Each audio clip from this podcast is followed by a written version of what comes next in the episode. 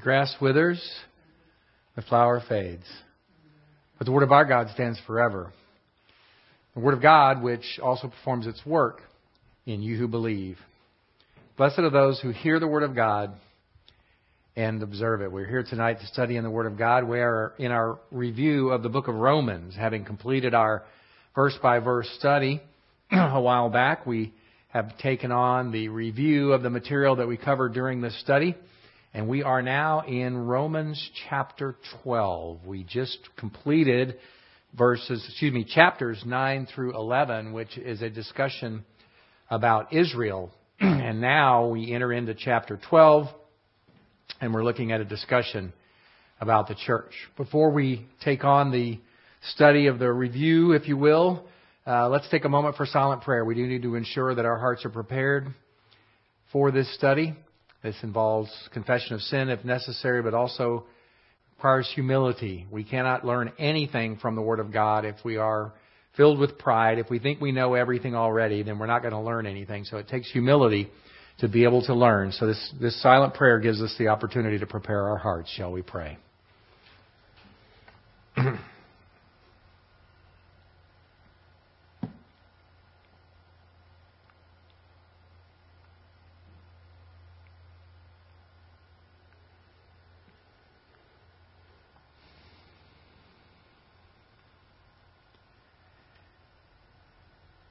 Most gracious and loving Heavenly Father, we thank you for blessing us with this opportunity to gather here at the church. We thank you for your sustaining grace, without which we would never make it through any given day. But on this day, not only did you sustain us through the day, but you provided for us to be able to be here tonight at the church, to have the opportunity to fellowship one with another, to have the opportunity to pray with one another as we just did in the corporate prayer meeting. And we thank you for that blessing. We ask now, as we take this time to consider the truth of your word, that you'll help each and every one of us to focus our thoughts, keep our mind focused on what your word is saying to us, so that as the Holy Spirit helps us to understand what we're hearing from your word, that we'll grow in the grace and knowledge of our Lord and Savior Jesus Christ. We pray all of these things in his most precious and beautiful name. Amen. All right. Discussion about the church a whole new section in our outline because it does transition as we get to chapter 12. Starts out this way, therefore I strongly urge you, brethren, by the tender mercies of God, to present your bodies a living and holy sacrifice acceptable to God, which is the logical way of serving as a function of your spiritual worship. and stop being conformed to this age, but be transformed by the renewing of your mind so that you may prove what the will of God is, that which is good and acceptable and perfect. One of my personal favorite passages in the in the Bible. Look at some principles here under the Mosaic Law. The people of Israel presented animal sacrifices and grain offerings as part of their service of worship. That was a function of their worship. It was also part of what they did to uh, identify with the animal and uh, and have the idea of the uh, the atonement presented through the ritual uh, offering of the sacrifices. Remember that for them, the reality was what did they have to do if they were a believer? What did they have to do to have their sins forgiven? A lot of people, if you ask them, what did they have to do to have their sins forgiven? Well, they had to sacrifice an animal. Actually, the answer is they needed to confess their sins. Uh, confession was a reality for them back then. Uh, if you look at David, and he talked about it in Psalm 32, he talked about it in Psalm 51. Confession of sin is what was necessary. Why, did, why then did they have the sacrificial offering? Because it is then a visual, ritual process by which you can show that you're identifying with the lamb or the other whatever animal you bring as part of the sacrifice and then that animal had to die and it was all pointing to and part of their worship, and it was all pointing to the one who would come. And we don't bring animals today because he's already come. We are looking back to the one who did. The perfect lamb, the lamb without blemish, has already come and been sacrificed, the once and for all sacrifice. But for them, they had sacrifices that they would bring, grain offerings they would bring, and so on and so forth, the wave offerings, all the different things that are mentioned in the Mosaic Law. The animals that were offered were killed to illustrate the need for Christ's death on the cross. That's what I was just talking about. Today, we present ourselves to God as a living sacrifice. You see, back then, the sacrifice that was offered up didn't live, did it? It was killed. You would bring the animal, you would, you would identify with it, you put your hand on it, and then the animal would be killed. But now, we are able to present ourselves as a living sacrifice. Romans 6:13 says, "Do not go on presenting the members of your body to sin as weapons of unrighteousness, but present yourselves to God as those who are alive from the dead, and the members of your body to God's as weapons of righteousness." And this, course, we looked at back in chapter 6, but look at the, it's the, really the same language that we have here in Romans 12, the idea of presenting ourselves. Presenting ourselves. And we are doing that. We present ourselves as a, an offering. Excuse me, an offering a sacrifice, a living sacrifice. Just as the Old Testament sacrifices were to be without blemish, and we'll look at that in Ezekiel 43, 22 through 25, uh, we must present ourselves to God as a holy sacrifice without blemish. Now, who among us has no sin? Right? But the point of it is, how, so how can I then present myself uh, without blemish? The only way is through the forgiveness which we have in Christ. And so even though I have committed sins, as I come, when I come to church, if I'm here and I'm getting ready to be part of a service, whether it be the singing of the hymns, whether it be the study of the Word of God, whatever it be, in order for me to present myself in this environment without blemish, I have to ha- I have to have confessed my sins, right? I have to be forgiven my sins, present myself uh, with all my unrighteousness cleaned away, right? Our sins are forgiven, and I'm cleansed of all unrighteousness through the confession of sin. Well, it, and, and that would be true, by the way, whatever I'm presenting myself to do. It's not just a church.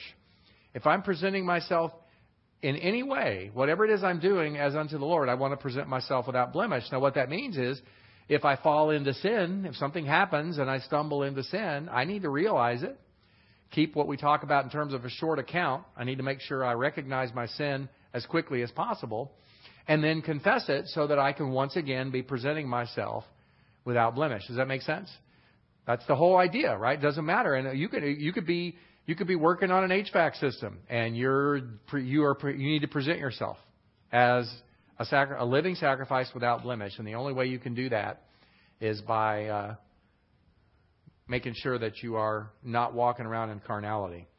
Ezekiel 43, 22 through 25 says, On the second day you shall offer a male goat without blemish for a sin offering, and they shall cleanse the altar as they cleansed it with the bull. When you have finished cleansing it, you shall present a young bull without blemish and a ram without blemish from the flock. You shall present them before the Lord, and the priests shall throw salt on them, and they shall offer them up as a burnt offering to the Lord. For seven days you shall prepare daily a goat for a sin offering, and a young bull and a ram from the flock without blemish. Notice what it says also a young bull and a ram from the flock without blemish shall be prepared. So there was an emphasis without blemish. And again, if I'm walking around in my sins, I, I have a blemish, right? I mean, that's, that's, that's the reality that was being presented in ritual back then. Right now, today, how is it that I show up without blemish? It's only through the forgiveness that I have through confession. Uh, given that we are sinners saved by grace, this is only possible as we, that's what I was just talking about, through the grace and mercy of God as He cleanses us from all unrighteousness when we confess. And that's why I was pointing to this. If we confess our sins, He's faithful and righteous to forgive us our sins and to cleanse us from all unrighteousness. That's the other key. Remember, it doesn't matter. Whatever there is, it, whatever there is in, in form of unrighteousness, it's cleansed away, right? So if you think about it, this is how I like to think about it. So, you know, some people talk about it in terms of a, maybe a sin that I didn't realize I committed and I, I didn't confess because I didn't realize. That may be an area that you could be cleansed, but I also think of it in terms of human good. What have I done today? But you know, before I realized it, while I was carnal, what would I do that was just wood, hay, and stubble that's going to burn up, right? And all that gets cleansed away too. So now I can present myself completely clean. That's the thing, completely clean because of God's grace and His mercy. These daily offerings of ourselves in any and all situations we might find ourselves in make up the proper form of worship for the church age believer. And that's what I was saying. In any and every situation. Notice what it says any and all situations.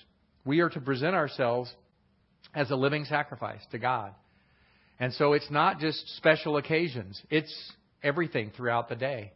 We are to present ourselves as a living and holy sacrifice without blemish, and we do so through confession of sin. This type of worship makes perfect and logical sense given that we are not pointing to the sacrifice of Christ to come, but are celebrating the risen and living head of the church. Think about it for a second. Not only, not only are we in the reality of him already having gone to the cross, right? I mean, that's they were looking forward to the one that would come, the Mashiach, the anointed one that would come.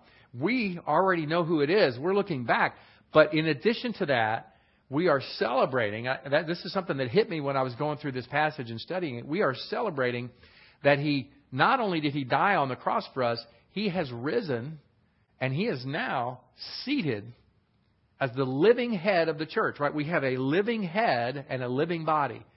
And we are now celebrating that by presenting ourselves as a living sacrifice. You see what I'm saying? So they were looking toward the, the, the lamb without blemish that would be sacrificed. They were looking forward to that. We now know who that was, but we not only know that he died on the cross for us, but he was raised again and he is alive, seated at the right hand of the Father as the head of the church. Make sense? We're celebrating that. That's what we're doing when we present ourselves as that living sacrifice. Our daily presentations to God now help us to prepare for our ultimate presentation of the judgment seat. Think about that for a second. I'm going, I am going to be presented before the judgment seat. Right? That's going to happen. Just a matter of when. It's going to happen. I'm going to present, be presented before the judgment seat. But I have an opportunity now, if you want to think of it this way, I have an opportunity now to kind of prepare myself through my daily presentations. Now this we read earlier, Romans 6:13 we read earlier. I'm going to read on from there to talk about presenting ourselves to God, you know, members of our body to God as weapons of righteousness. For sin shall not have mastery over you, for you are not under law, but under grace. What then? Should we sin because we're not under law but under grace? Absolutely not. Do you not know that when you present yourselves to something as slaves for obedience, you are slaves of that thing, excuse me, the thing which you obey, either slaves of sin resulting in death or slaves of obedience to God resulting in righteousness. But thanks be to God that though you were slaves of sin, you became obedient from the heart to that form of sound teaching to which you were entrusted. And having been set free from sin, you became enslaved to righteousness.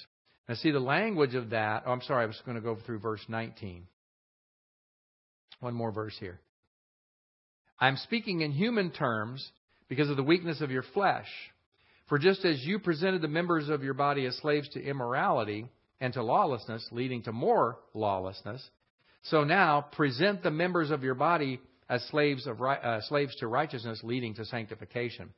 Now you notice there's language that's interesting in here because in verse 18 he says, "You became enslaved to righteousness, having been set free from sin. You became enslaved to righteousness."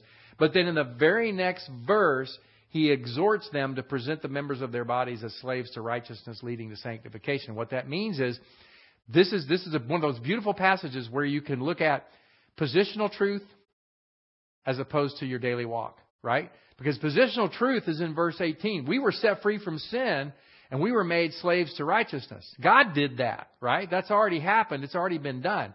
But day by day by day, we need to make sure that we present the members of our body as slaves to righteousness, leading to sanctification. So there's, there's positional truth and then the reality of the day by day walk right there in one verse right after the other. And that's what I love about the way Paul presents these things. 2 Timothy 2:15 be diligent to present yourself approved to God. Now if you think about it, we read that passage all the time and if you think about it, it goes on to say, as a workman who does not need to be ashamed, accurately handling the word of truth or rightly dividing the word of truth, as the King James would translate it. The idea is we present ourselves approved to God. It's very similar language to what we have here in Romans 12. I'm presenting myself to God. Now, in Romans 12, it talks about as a living sacrifice, right? Romans 12 is emphasizing the idea of I'm a living sacrifice. I'm not, I'm not under the Old Testament where I'm bringing a sacrifice. I am the sacrifice. And I'm not, as a sacrifice, I'm not dying. I'm a living sacrifice. But here, it's talking about presenting myself approved. So approval is what's emphasized in this in this particular verse. Approval, the approval of God. And then it goes on to say, as a workman who does not need to be ashamed, accurately handling the word of truth. So part of that's what I love about the way Scripture builds on Scripture. Part of what it is that we do in order to present ourselves to God in the proper way, right? Because if I if you add this on to what we had in Romans 12, 1 and 2, I want to present myself as a living and holy sacrifice to God and be approved by Him, right? That's what we have here. Well, what's part of that process? Handling the Word of the truth, studying the Word of God, rightly dividing it, understanding different categories of Scripture, understanding the distinctions between uh, Israel and the church. All the things that we do as we study the Scriptures, that's part of what we do in order to present ourselves approved to God. Does that make sense? It's all part of the process. So it's, it's part, of, part of what we can do in our daily lives to meet the approval of God. Romans 14:10 it says, "But you, why do you judge your brother, or you also, uh, why do you regard your brother with contempt? For we will all, this language of standing before the judgment seat, right? We will all stand before the judgment seat of God. That's basically being presented. We are presented before the judgment seat. So that presentation's coming. But we have daily opportunities to present ourselves to God now. We don't have to wait until the judgment seat. We have daily opportunities to present ourselves to God right now. now. The world around us tempts us to conform to its standards or lack thereof. And by the way, it wasn't that long ago when we were in Romans 12, but to me that's even more significant now. I mean, I can't believe how rapidly we're going straight down the toilet. I mean, I'm seeing the swirl of the water as we go down. I mean, it's horrible what is happening. I mean, these people unabashedly, I just read yesterday or today about some teacher that unabashedly presented just this filth and trash to their students at school. And he's like, what are you talking about? Why, why are you okay with that? Anyway, the standards that, that, that the world claims to have, uh, they're trying to get us to conform to that. And, and, and it's become even more aggressive. Because now, first, first it was this idea of we want to be this way. We want to we want to think this way, and we want to be this way, and what we want you to accept us. Right? That's what it used to be. Right? Now, what you have going on is not that anymore. You either accept us or you are wrong. You're the bad person if you don't accept us because you're you're the you're the intolerant one. You're the whatever else it is. And so it's gone from wanting acceptance to wanting it to become forced on all of us, where we have, not only do they want us to accept them, they want us to agree with them. You see what I'm saying? That's the difference between those two. I can accept that somebody lives a life, you know, the, lives the, the, the homosexual lifestyle. I can accept that, but I don't have to agree with it, right?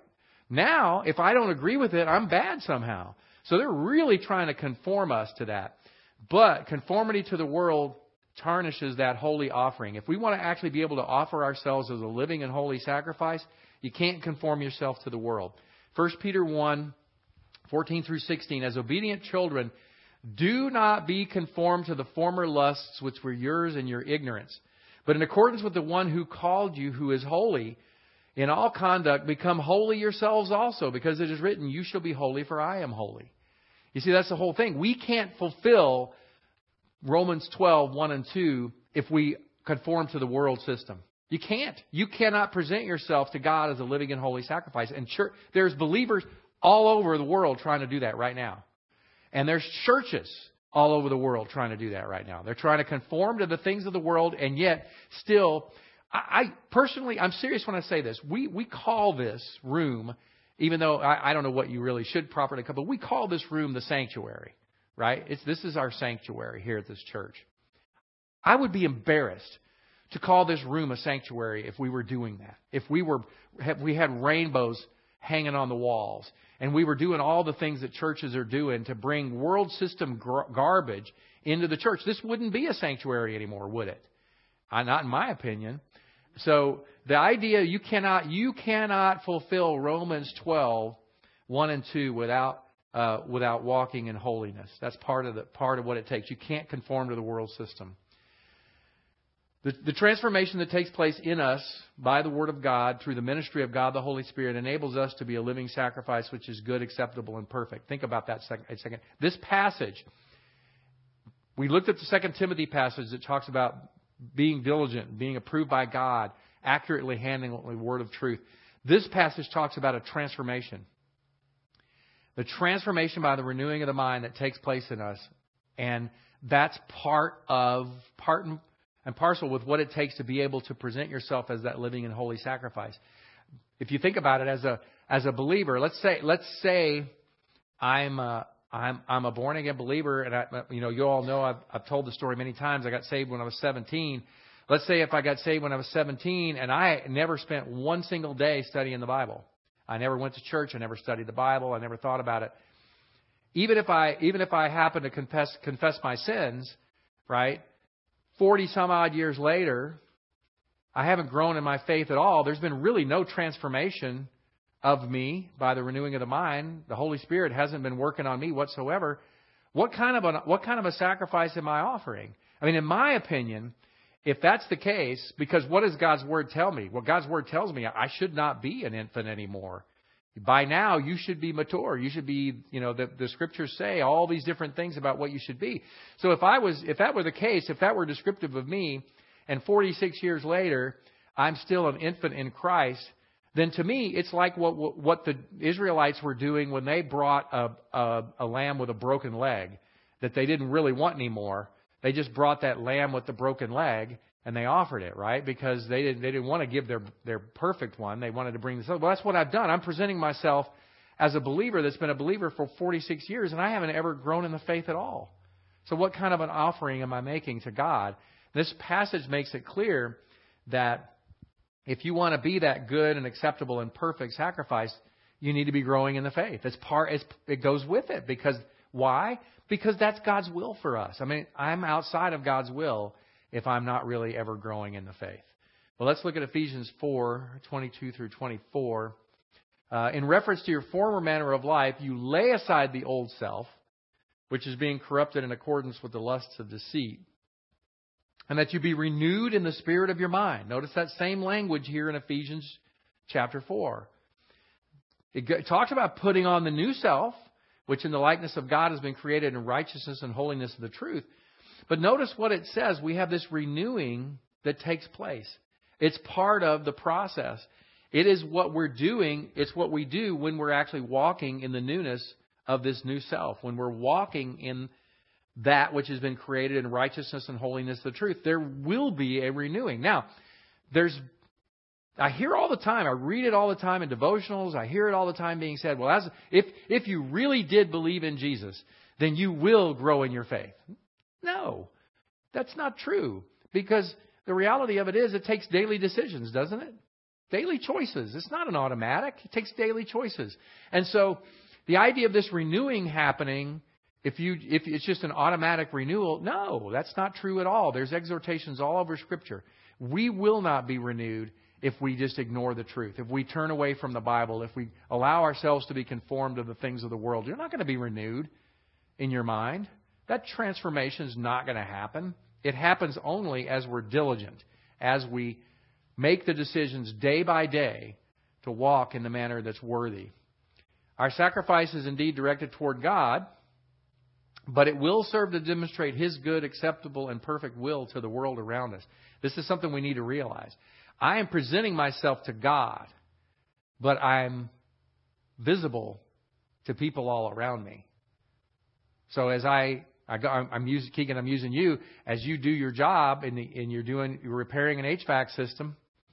You do your job. You can do that job as unto the Lord. You can present yourself to God while you're doing it, and as you do it, people are going to see it. People are going to watch you. They're going to notice it, and you can, you are going to be a witness to people around you. They are going to be able to observe His good, acceptable, and perfect will in you. That's what we want. Now, how many of us are how many of us do that 100% of the time? None of us, right? I mean, we fail. We fail. If you think I don't, then you've got we need we need to have a talk. Because you're just, trust me when I tell you, uh, we had someone from the church. We had someone from the church who was out on Highway 71, and I was out on Highway 71 at the same time, and a situation happened, and I got really upset about what was happening because it was one of those deals where there was a rolling roadblock. You know what I'm talking about? We're going down 71, and we're going 45, maybe 50 miles an hour. It's this rolling roadblock, and it was one of those truck drivers, situations where a truck driver should have known better.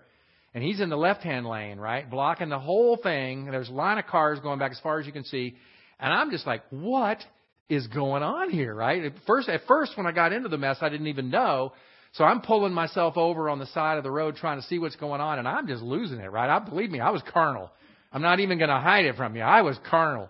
And someone from the church saw that, and they got upset because I got because I was having a moment of carnality. Folks, I'm a sinner saved by grace. I don't want you to think anything else. If you think that I don't make those kinds of mistakes and fall into that kind of thing, you're wrong.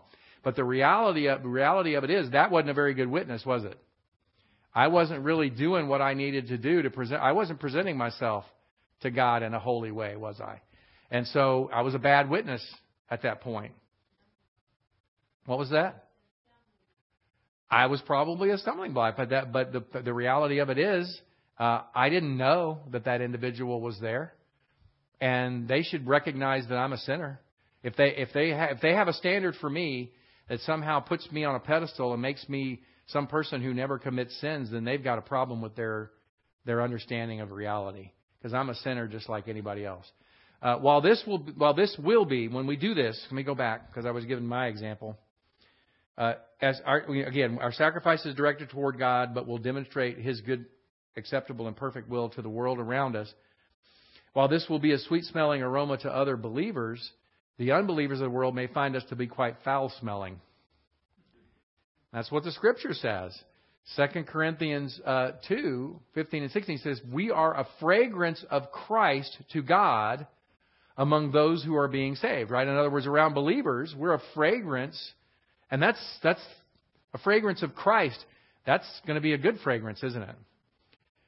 We're a fragrance of Christ to God among those who are being saved and among those who are perishing. Uh, the interesting thing is what happens here. To one, an aroma from death to death. So it's interesting how he reverses the order here, but to the one, an aroma from death to death, that's not a good one, right? To the other, an aroma from life to life. And who is adequate for these things? So the idea is we're going to stink. We're going to smell foul to the unbelievers. They aren't going to like it at all. Because if we're really doing what we're supposed to be doing and we're representing Jesus Christ, they don't want to hear about that, do they? And in fact, that's when they will get even more and more upset because, you know, oh, you think you're better than I am. No, I don't. But at the same time, I understand the righteousness of God and I understand His righteous standards. I'm not going to walk away from that.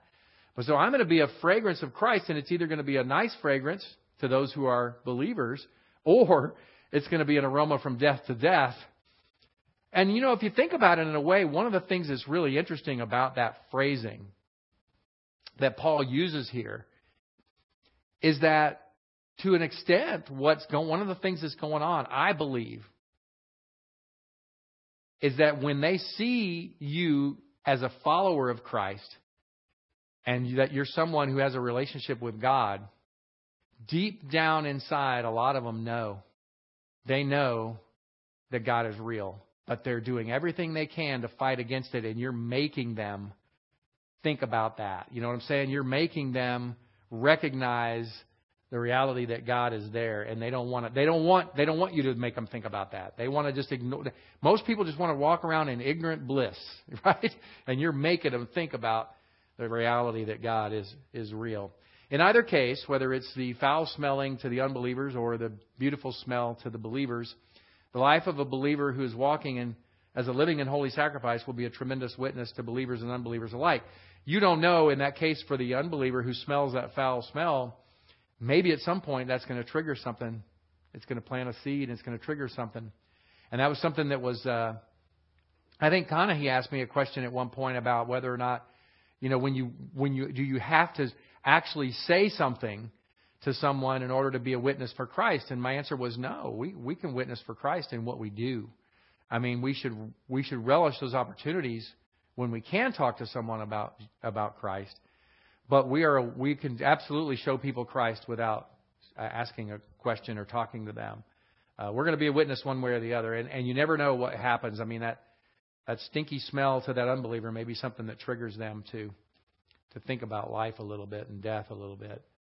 Function of members. This is a function of the members in in the, in the body of Christ. For through the grace given to me, I say to everyone among you not to think more highly of himself than he ought to think, but to think so as to use sound judgment, as God has allotted to each believer a measure of faith. For just as we have many members in one body, and all the members do not have the same active function, in the same way we, who are many, are one body in Christ and individually members of one another. Since we have this, I worded this very verbosely, but I did it on purpose because that's what was being expressed here. Since we have spiritual gifts that differ according to the grace given to us, each gifted believer should actively function accordingly. If one has the spiritual gift of prophecy, he should actively use that gift according to the proportion of his faith. If one has the spiritual gift of service, he should actively use that gift in serving others. If one is a gifted teacher, he should actively use his gift in teaching others. If one is a gifted exhorter, he should actively use his gift in exhorting others. If one is a gifted giver, he should actively use his gift in generosity toward others. If one is a gifted leader, he should actively use his gift with diligence. If one is a gifted shower of mercy, he should actively use his gift with a heart of gladness. The point of it is, all of us should be active in using our gifts. And it depends on what the gift is as to how it's going to be applied. Let's look at some principles. Paul warns against the sin of arrogance multiple times in the book of Romans. He warns about it in Romans 11:20. He says, "Rightly so, but they were broken off for their unbelief, and you have you have standing by means of your faith. Stop being conceited, but instead show proper respect." That was back in the section talking about Israel. Now here in 12:3, which we just looked at, uh, I say to everyone among you not to think more highly of himself than he ought to think, but to think so as to use sound judgment. No, no arrogance. Down in verse 16, same chapter, be of the same mind toward one another. Do not be haughty in mind, but instead associate with the lowly. Stop being wise in your own estimation. If you think you're wise, then you're then you're not. That's the that's the whole thing. If you if you actually think, well, I have all this wisdom, and that's the funny thing. If you look at it in uh, you know, like in, in some of the various religions, they actually elevate these people as these uh, these gurus, right? You have the guru who's the wise one who can give all the information, and they elevate that person. Uh, the wise one is God, and that is our understanding, and we want to always keep that in mind. As our mind is being renewed, we develop the capacity to utilize sound judgment in evaluating ourselves and others. Now, this is really important. Far too often, we are really we, we can we can come become really really really sophisticated and really really accurate in our minds anyway in evaluating other people and I can get to the point where I can say, you know, I know what I know what that person needs. I know what they need to do, right? And and I joke about it, but my next oldest brother, that was one of his favorite sayings. He'd walk up and say, "Let me tell you what you need to do." That's what he would say.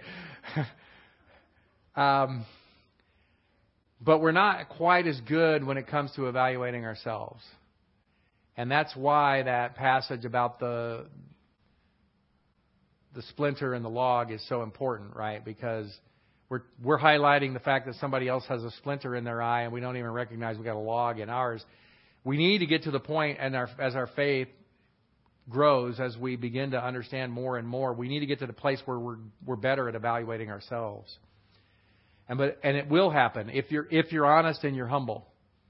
If it will happen. You'll get the opportunity to begin to see more and more of your own shortcomings and you won't want them to be around anymore. You will want God to work on those, and it'll be a matter of prayer, in fact. Um, so we're going to get that capacity to, to evaluate ourselves and others. Uh, resulting humility reflects grace orientation, right? I mean, if you get to that point where you're humble enough to really be able to see yourself for what you are, uh, that shows grace orientation. 1 Corinthians 4, 6, and 7 says, Now these things, brethren, I have figuratively applied to myself and Apollos for your sakes, so that in us you may learn not to exceed what is written, so that no one of you will become arrogant in behalf of one against the other. For who regards you as superior? What do you have that you did not receive? And if you did receive it, why do you boast as if you had not received it? We read verse 7 all the time, but it's actually even more powerful, I think, in context when you bring in verse 6. You know, who, what do you have that you didn't receive? You know, and in this case, the uh, Corinthians, they had they had been blessed by Paul coming to speak at the church. You know, Pastor Bob likes to call it Corinth Bible Church. He Paul showed up at that church in Corinth and he spoke there. So did Apollos. And they get into they got into this whole thing where they were trying to decide who was the best, right? Was you like Apollos? Do you like Paul? Oh no, I don't like either one. I like Jesus. And and even that was divisive in in its own way. And and so he's saying, look, you know, what what do you have that you didn't receive? And if you did receive it, why do you act as you as though you didn't? 1 Corinthians 15:10 10 says, "But by the grace of God I am what I am, and His grace toward me did not prove vain." But I labeled, labored, excuse me, even more than all of them, yet not but I, but the grace of God with me. So again, grace orientation. When you when you have proper grace orientation, you begin to you begin to realize exactly what Paul is saying here. That I the, uh, the only thing I have that's of any value came from God in the first place, and His grace did not prove vain. that's that's I, I want to be able to say that. I want to be able to say His grace toward me did not prove vain. But I labored even more than all of them, yet not I, but the grace of God with me. In other words, I recognize that whatever I've been able to accomplish, whatever it is that I have that's of any real value, it came from God. That doesn't mean I don't have to work. It doesn't mean I don't have to spend the time studying and preparing and so on and so forth. So the resulting humility reflects grace orientation and imitates Christ. We're going to look at this in Philippians 2, verses 3 through 8. Do nothing from selfish ambition or inflated self worth but with humility of mind, think of one another as more important than yourselves. Do not merely give consideration to your own personal interests, but also to the interests of others. Now, in, in, in, saying that, Paul acknowledges that we do have to tend to our own personal interests, but we need to be aware of the interests of others and have a heart for others, considering them more important than ourselves. It goes on down into verse 5 develop this mindset in yourselves, which was also in Christ Jesus, who, although he is in essence, God did not view equality with God as something which can be acquired. And by the way, if you remember when we studied Philippians, the whole idea is that's, that sort of was a thing in the Roman culture. That one of the Caesars, for example, could acquire God status, right? Could become a God. Uh, that was something that you could acquire.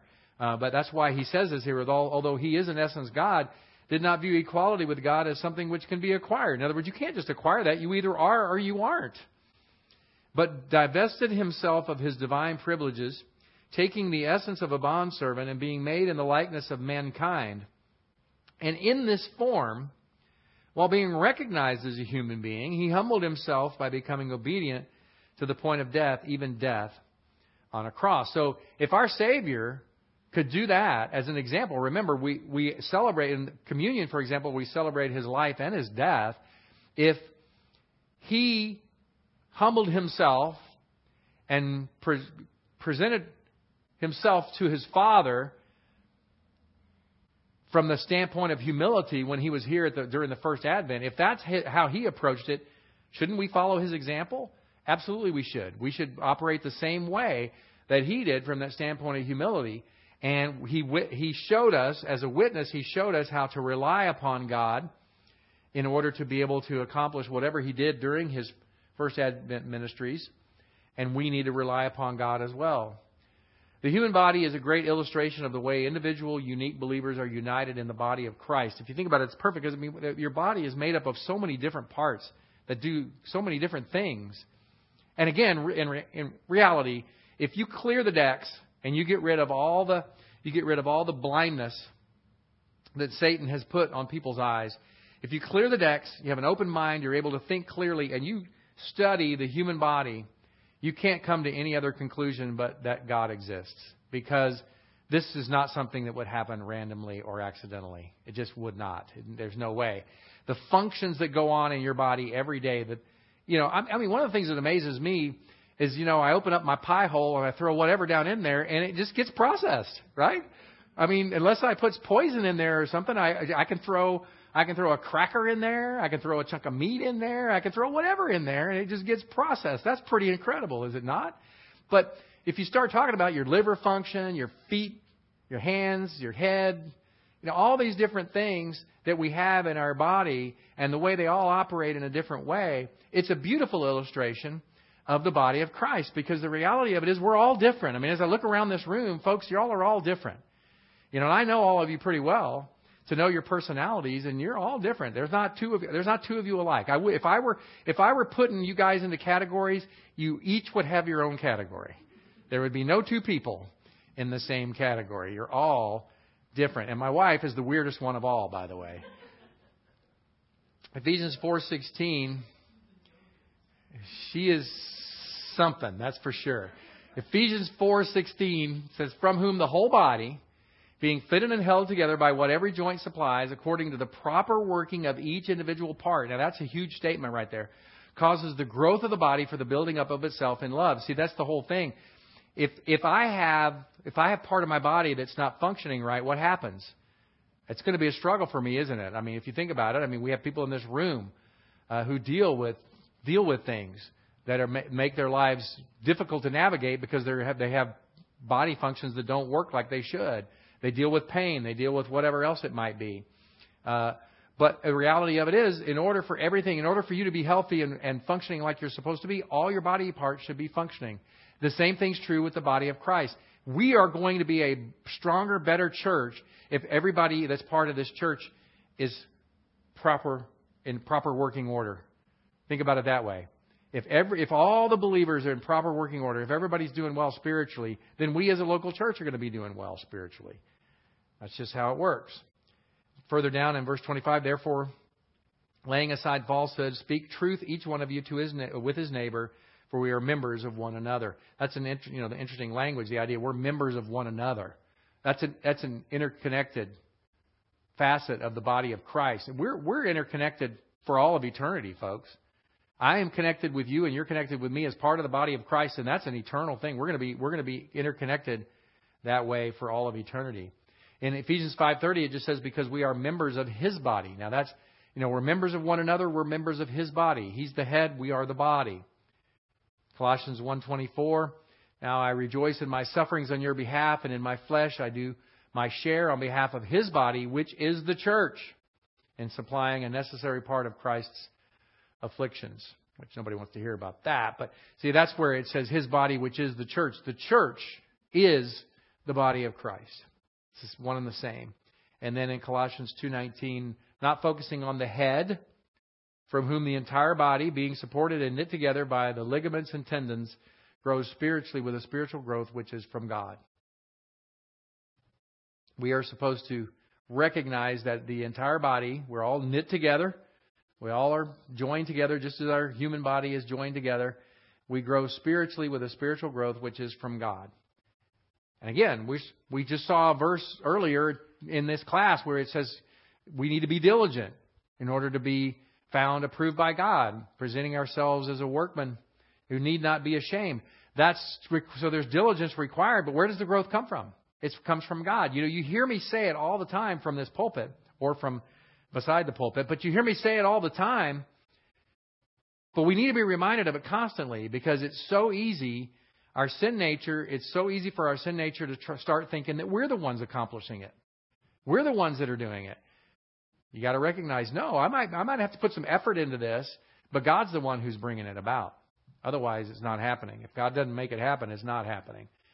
It's the baptism of the Spirit which has united these many members, each one with a unique function, into one body. The baptism of the Spirit made that happen. 1 Corinthians 12, 12 through 27. For even as the body is one and yet has many members, and all the members of the body, through, though they, they are many, are one body, so also is Christ. For by one Spirit we were all baptized into one body, whether Jews or Greeks, whether slaves or free and we were all made to drink of one spirit. For the body is not one member, but many. If the foot says, Because I'm not a hand, I'm not a part of the body, it is not for this reason any the less a part of the body. And if the ear says, Because I'm not an eye, I'm not a part of the body, it is not for this reason any the less a part of the body. If the whole body were an eye, where would the hearing be? If the whole if the whole were hearing, where would the sense of smell be?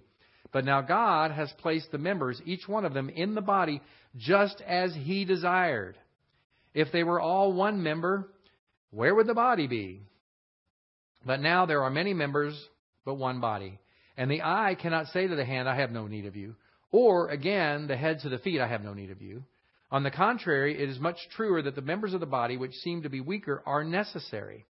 And those members of the body which we deem less honorable, on these we bestow more abundant honor, and our less presentable members become much more presentable, whereas our more presentable members have no need of it.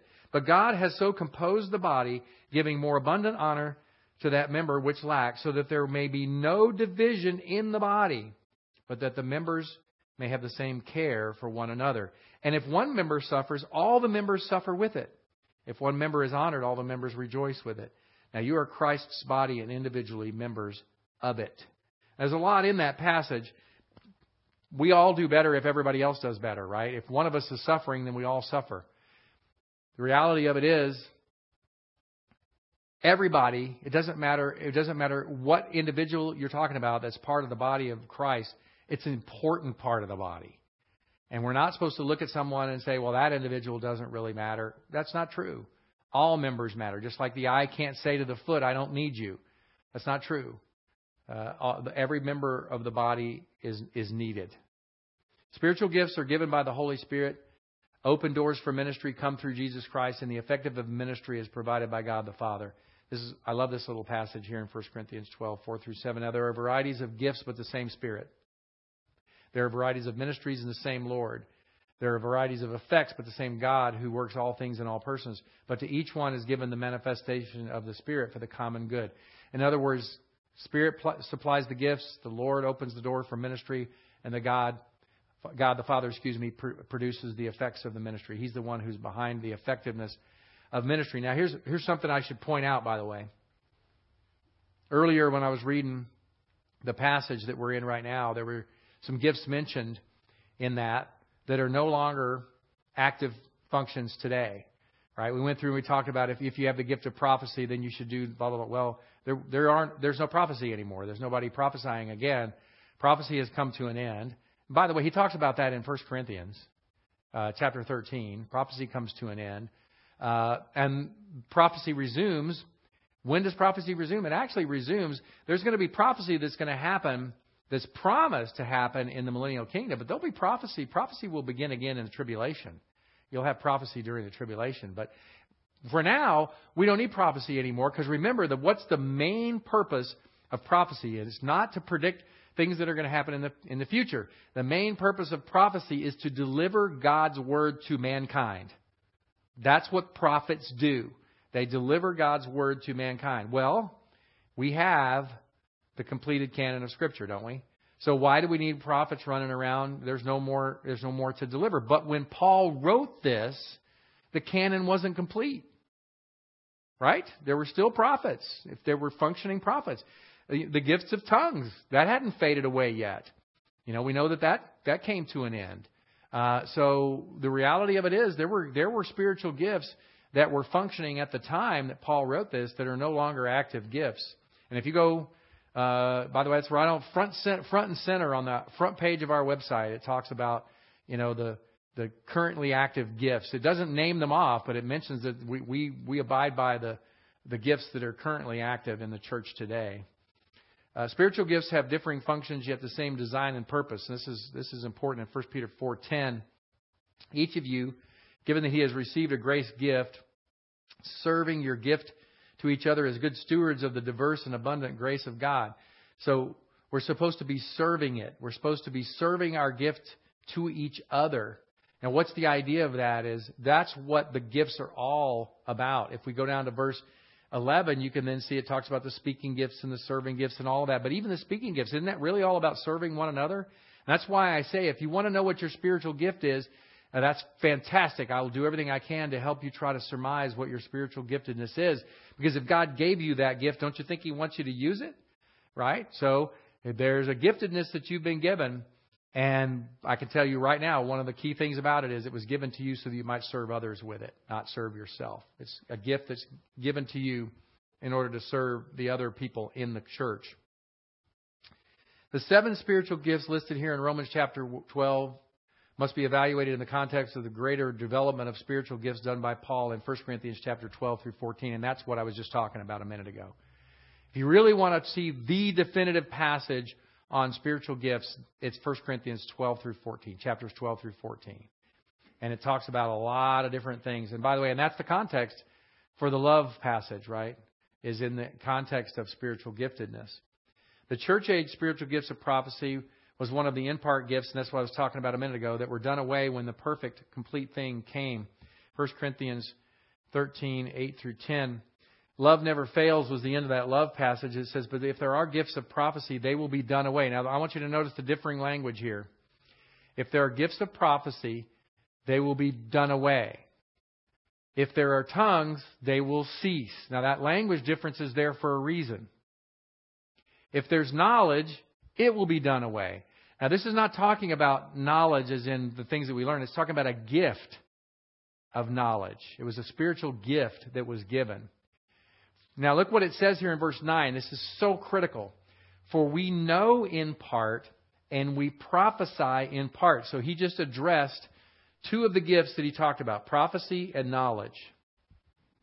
Prophecy and knowledge. We know in part, we prophesy in part. But when the perfect comes, the partial will be done away.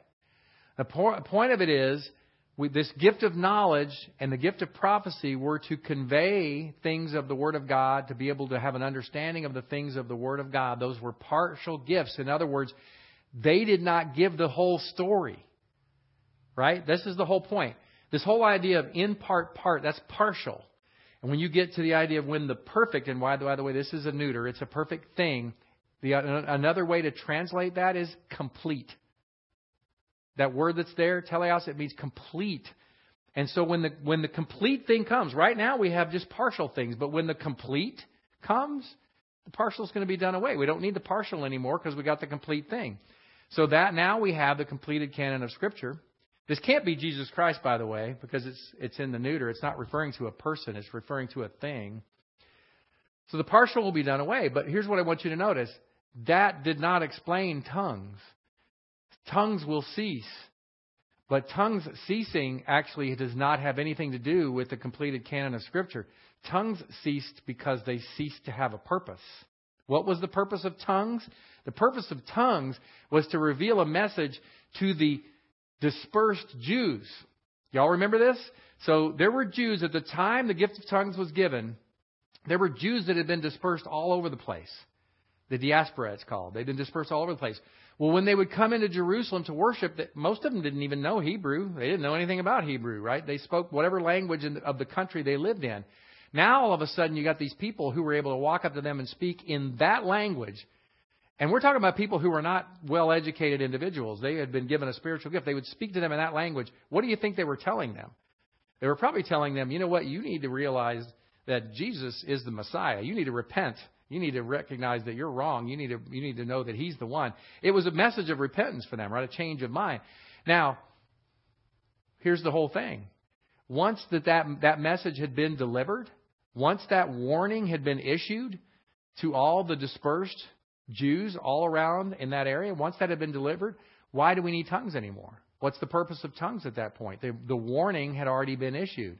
And then when you look at the uh, ultimate sacking of Jerusalem, now, after Jerusalem is sacked in 70 AD by the Romans, are people going to come and gather anymore? There's no temple to come to anymore, right? There's no temple for them to come to anymore. So the whole idea of the tongues is it just faded away. It, ceased, as this says. It ceased, and it did so when there really wasn't a usefulness for it anymore. Now, I'm going to pick on Marcia over here. Let's say Marcia was a was a believer at that time who received the gift of tongues. Well, she would have that gift all the way until she go, went to heaven, right? Until she passed away, she would have that gift of tongues. She, it wouldn't necessarily have a purpose or a function toward the end of her life, maybe, but she still would have that spiritual gift because it was given at the moment of her salvation. So ultimately, the gift of tongues ceased as the individuals who were given the, the gift died off. That's what that's how it went away, right? That's what happened. They all ended up dying off. And that's why in 1 Corinthians Paul has to talk to the people about tongues and what they're doing in the church with tongues and so on and so forth because it was still functioning at that time, but it doesn't anymore. And anybody who tells you by the way that all the gifts are still active, just don't tell them that they're wrong. Just say take them to this passage and say, "Okay, when are when are those gifts going to be done away? And when are tongues going to cease? When when does that happen?" and get them to explain to you God's timeline for when those those events are going to occur. Because I can tell you that are, it's already happened, but they would tell you that maybe it hasn't happened yet. Okay, well, all right, what's going to happen? Is it, is it going to happen at the rapture? And people who say that, I say to myself, I say to them too. I say, all right, well if if that happens, then really aren't all the church age spiritual gifts done away with at that point? Why did Paul need Why did Paul need to take the time to talk about prophecy and knowledge and it being done away. Why did he need to mention that tongues would cease? Because at the rapture, all your church age spiritual gifts will come to an end because the church is over, right? You guys following me on that? So the rapture can't be the answer. So that means it's got to happen sometime between now and the rapture. What is it? What's going to happen? And usually they don't have an answer to that question. All right. Let me see where we are. We got a lot to go through here, don't we?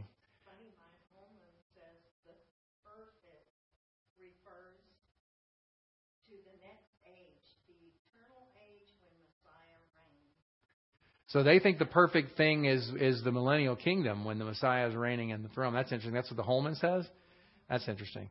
Uh, I don't think it makes sense if you think about the idea what the partial is and what the complete is. the Partial was this partial. You had you had just part of God's word available, right? Just a partial. I mean, now we have the whole thing, right? That that makes much more sense. It would be the completed canon of Scripture to me. All right. Um, We'll come back to this. The principle that the believer with the gift of prophecy must use that gift according to proportion of his faith applies to all other gifts. That's the thing we'll talk about. In this whole passage, it says, do use, do, use this gift with diligence. Use this gift in accordance with your faith. Use this gift. It, actually, all those apply to all the gifts. And we're going we're gonna see that. Even though it's mentioned in that way, we need, to, we need to all be diligent about using our gifts. We need to all be using our gift in accordance with our faith. Yes, sir. Yeah.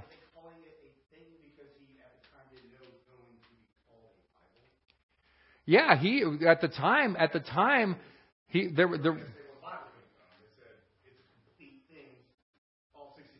Exactly. The, the idea is the idea that Paul was saying is right now all we have is partial, but then the complete thing is going to come. He didn't know that it was going to be called the the Bible that we have today. He didn't know. He, in fact, he didn't know how many books there were going to be in it. Right? He had no idea.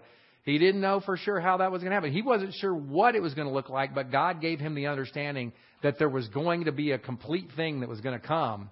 And when it did, it was going to get rid of those partial things. Now we know what it is, right? We know that it's the Bible. But you're right, Keegan. He didn't know what it was. That's why he just called it a complete thing. Yeah, absolutely. All right, let's go ahead and uh, close in prayer. We'll come back to this. Heavenly Father, thank you for the opportunity to spend this time in your word. And thank you for just how wonderful and precious your word is to us.